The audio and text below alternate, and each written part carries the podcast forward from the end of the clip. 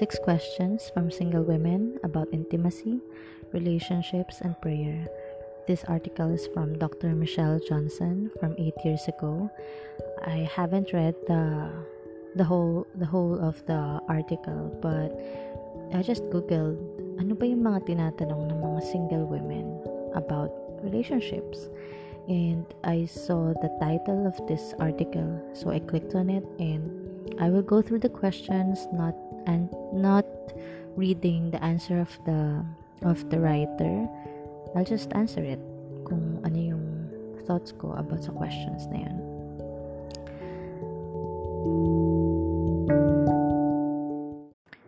Question number one. Is it necessary to keep praying for a spouse year after year? Yes. Um, I believe in the power of prayer, especially in the one who answers our prayers um, I can vividly remember the times that I prayed for my future partner noong ako'y single pa lang.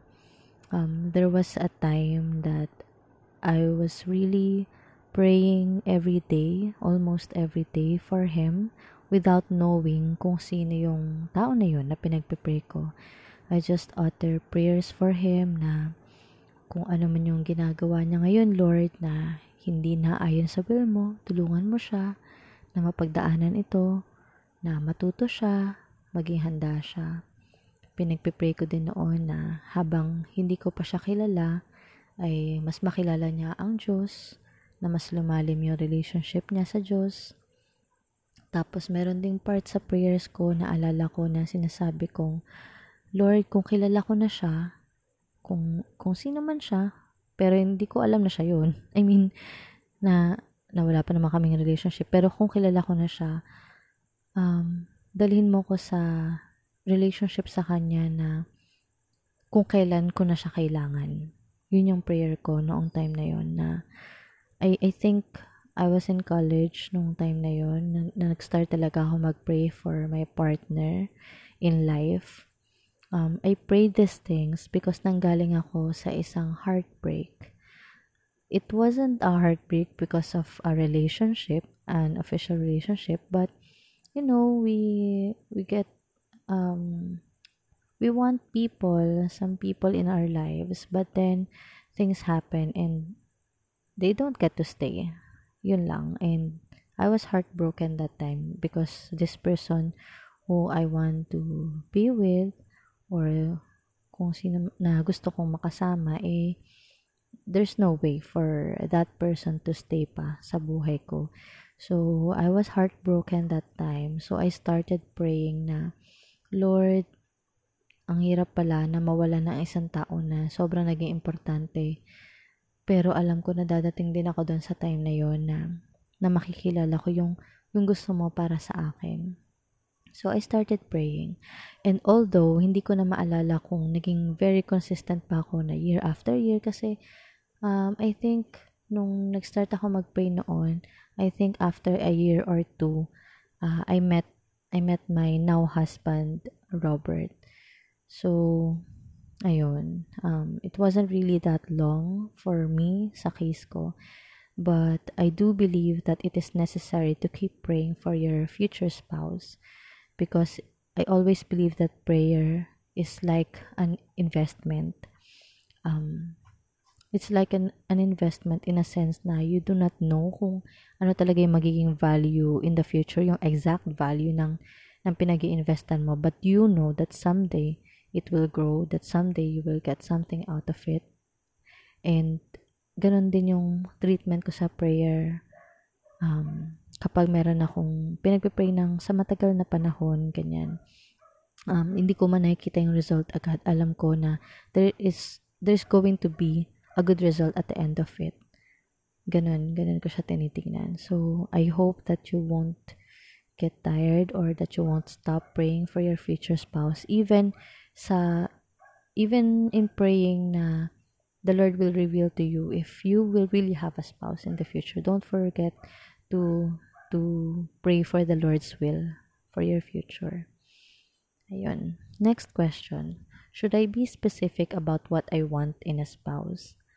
Um, ako, noong time na pinagpipray ko, yung future spouse ko, meron akong listahan. As in, literal na may listahan ako ng mga gusto kong characteristics. Pero ano ah, um, hindi ko yun matagal na pinagpray yung listahan na yun kasi it's either, hindi ko na maalala, it's either na wala ko na yung listahan or I didn't stick to it. Parang, um, I just know that those are the qualities that I want. Pero in the long run, parang mas na-realize ko na I should be able to submit to whatever person the Lord will um, give me and and I should be more specific in praying for my qualities, for my character, for my for my growth, mas na-realize ko na whatever specific personality or character na meron yung asawa ko, I know that at the end of the day, kapag napangasawa ko siya, I can never control yung siya. Never. I can never control him. But sa part ko, sa character ko, sa qualities ko, I know that I have some level of control. So, I did I did have uh, specific requests sa Panginoon nung time na yon and and it was it was literally fun for me when I was praying for it because it deepened my my prayer time with the Lord it was very personal and and um, as time passes by kumbaga, the Lord is revealing to me na, anak, alam ko na gusto mo, ganyan nga yung mapangasawa mo, but as I pray, uh, the Lord slowly molded kung ano ba yung mga qualities na na gusto niya na ipag-pray ko. Ganun. So, don't be afraid na to tell the Lord kung ano ba yung mga requests mo. Kasi ako, sa physical, naalala ko, na gusto ko, sinulat ko talaga doon, I want someone who is taller than me. very, ano, very, um, petty. Parang ganun. Very petty, but, or mababaw lang. But, but, the Lord wants us to be open to Him sa ganung way, kahit na alam naman niya yun. Because it's part of the relationship eh. So, and nakakatuwa because the Lord did give me someone who is taller than me.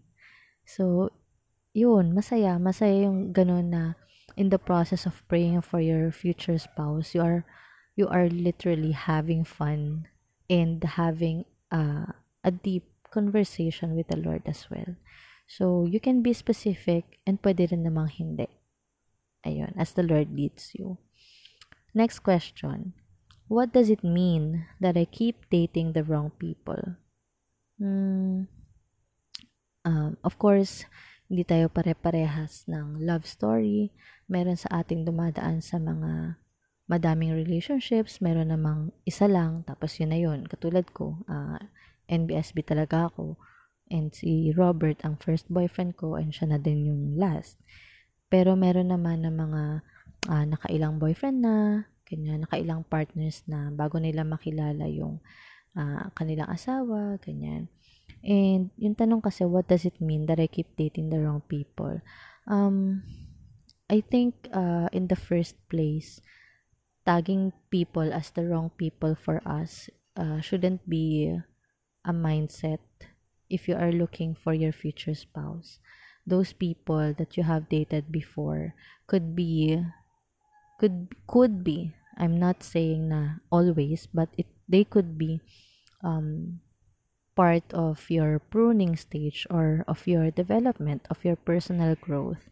So, and these people are people. They are precious. They are creations of the Lord. So, um, tagging them as ay, napunta kasi ako sa maling tao dati eh. Alam niyo yan, kung, kung ganong way natin sila titingnan, then, ibig sabihin ba nun na may mga taong ginawa si Lord na mali.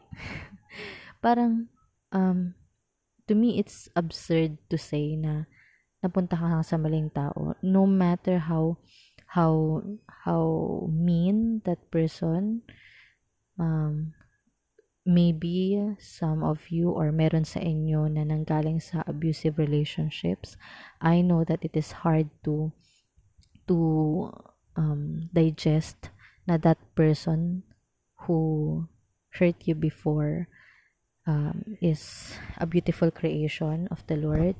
I know it's hard but then we cannot deny the fact that the lord didn't um, didn't make mistakes and he's still not making any mistake up to up to this moment. And i'm sorry that that happened to you but then if you have that mindset na napunta ka sa mga maling tao noon and then you dwell on on that maaaring yung mga future future relationships mo, baka maging ganun din yung mindset mo, madadala mo na na ikaw yung nag evaluate na mali sila para sa'yo or tama sila para sa'yo. I'm just saying na um, always be open to to learnings. And if you have a very close relationship with the Lord, it will it will be easier for you to know kapag papasok ka pa lang sa relationship tapos alam mo na hindi yun yung relationship na pinipili ng Panginoon para sa iyo. You will know that if you have a very close relationship with the Lord, if you are closely walking with Him. But then, we are not perfect. May mga times na na we are letting our guards down and we let people in sa buhay natin. And we try to convince ourselves na this person is good for me. That's why we need people who who can look from the outside ng relationships na meron tayo. They can tell us kapag we are being blinded, we are not noticing the red flags. So if you've been through those relationships na hindi naging maganda para sa iyo, do, do not lose hope. There is still hope and believe in the Lord that He that He can lead you to the person that He has chosen for you. Huwag kang mawawalan ng pag-asa dahil napakabuti ng Panginoon sa bawat isa sa atin. Kahit na minsan tayo nga mismo yung nagiging quote-and-quote maling tao para sa ibang tao, nandun pa rin yung grasya ng Panginoon sa atin. Ganon din sa mga naging kapartner mo noon na tingin mo hindi naging tama sa'yo. So, keep praying that the Lord will guide you to to be the right quote unquote to be the right person for your future spouse and definitely you can trust the lord that he will he will lead you to the person that he wants for you so that's it huh fourth question. Okay. How do i know if i will be sexually compatible with my future spouse if we wait to have sex? Should i pray for that? Um, it was one of my questions, honestly. It was one of my questions before, uh, noong wala pa akong asawa. I was think, kasi syempre very, very open na tayo, di ba, to, to different, um, uh, ang tawag dito, iba't ibang views about relationships. And it was one of my questions na I never asked anyone before. Parang may question to myself was, paano kung ano, meron ako mga preference, tapos ayaw niya pala, or meron siyang preference na ayaw ko pala. Um, honestly, I never knew the answer until I got married. And I am thankful that we chose to wait until we get we got married because doon ko nakita yung beauty yung beauty ng marriage yung sanctity ng marriage when we started having sex, um, na realize ko na if I I do have I do have preferences and I know na may preferences din siya. Although we haven't really openly talked about it ng talagang inupuan namin na but you will know that. You will know that in the future. But when we got there to that point, I just knew that whatever way namin i-express yung love namin sa isa, sa isa't isa, there will always be respect, there will always be love, kaya yung compatibility it's it's being uh, it's being dealt with along the way and it's not yet perfect as as I as I see it but but it is beautiful it is always beautiful and yes sh- you should pray for that yun yung follow-up question na dito.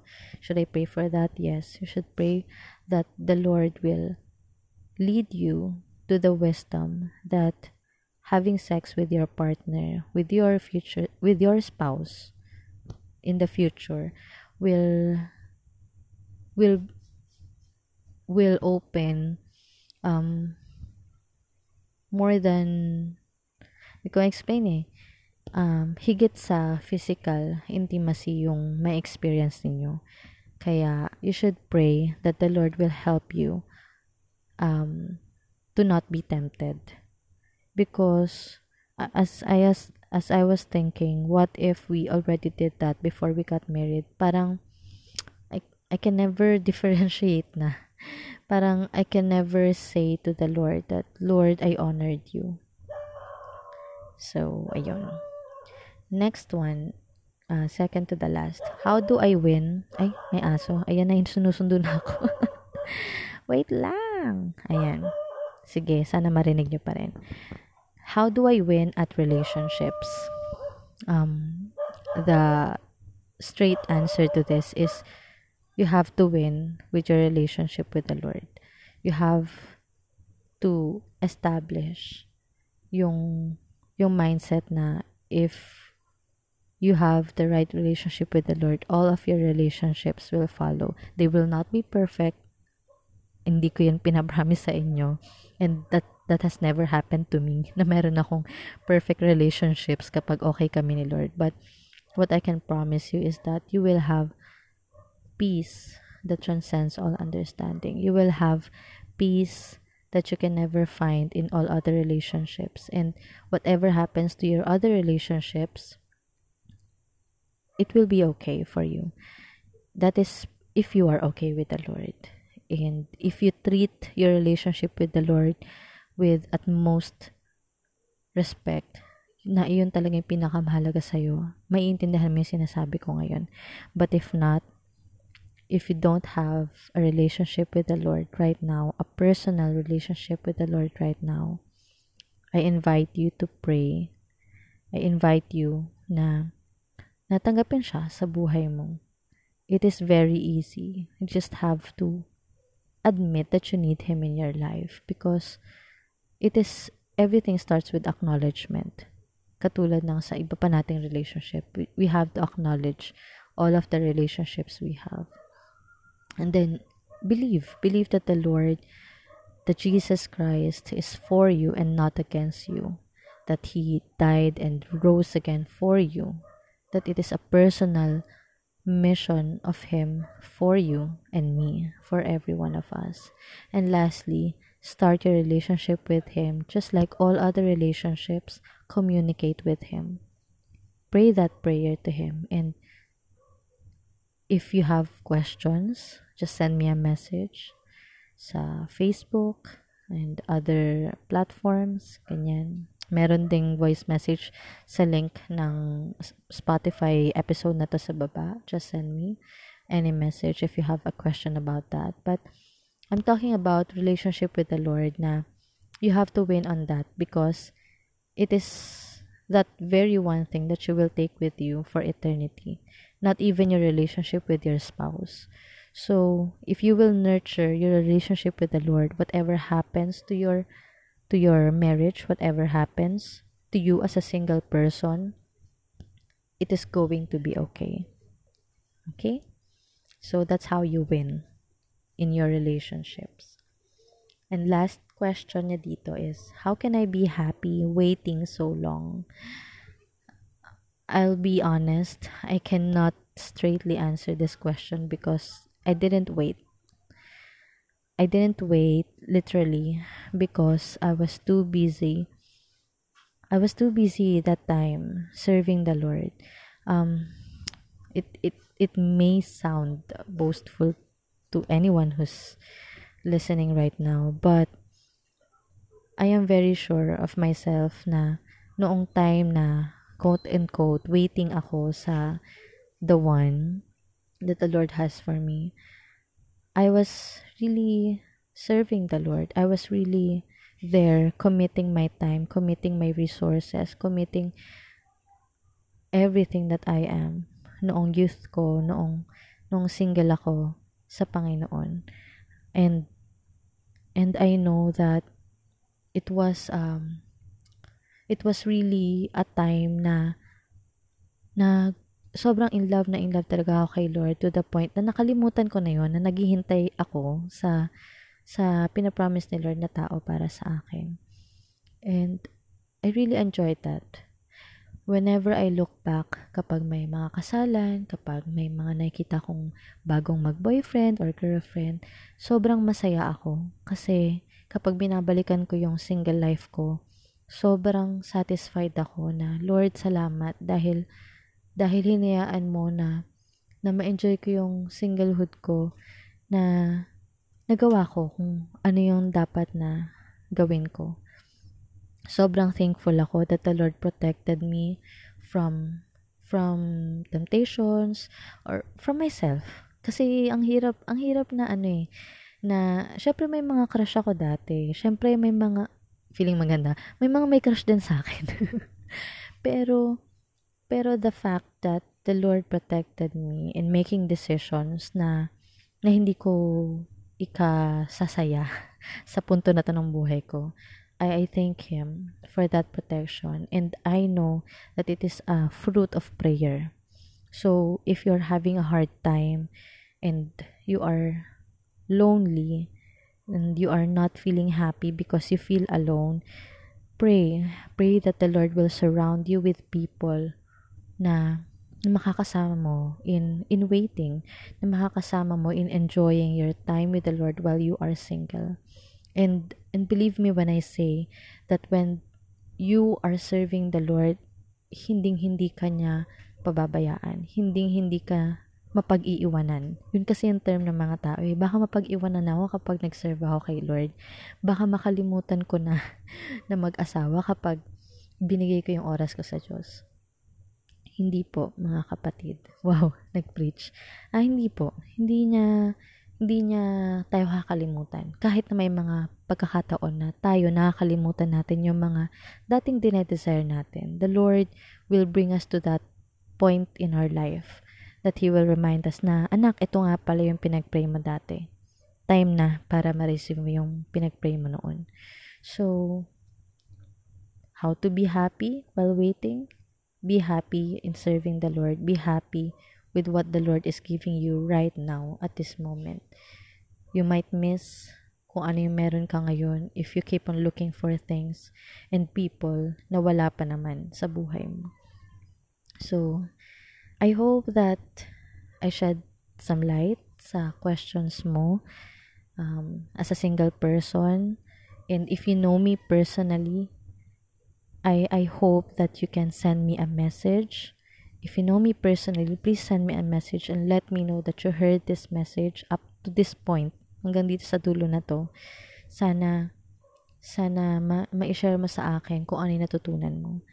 And to anyone listening that who do not know me, uh, nandito po yung pangalan ko, Julie Anyago. Ayan, isearch na lang po ako sa Facebook. I-add nyo po ako and tell me na nanggaling kayo dito sa Spotify or sa Anchor. And ayun, uh, salamat for listening and I hope that you will someday uh, look back and maalala nyo tong napakinggan ninyo na podcast kapag day na ng marriage nyo or wedding day ninyo. So, again, thank you and see you sa next kong episode. Bye-bye.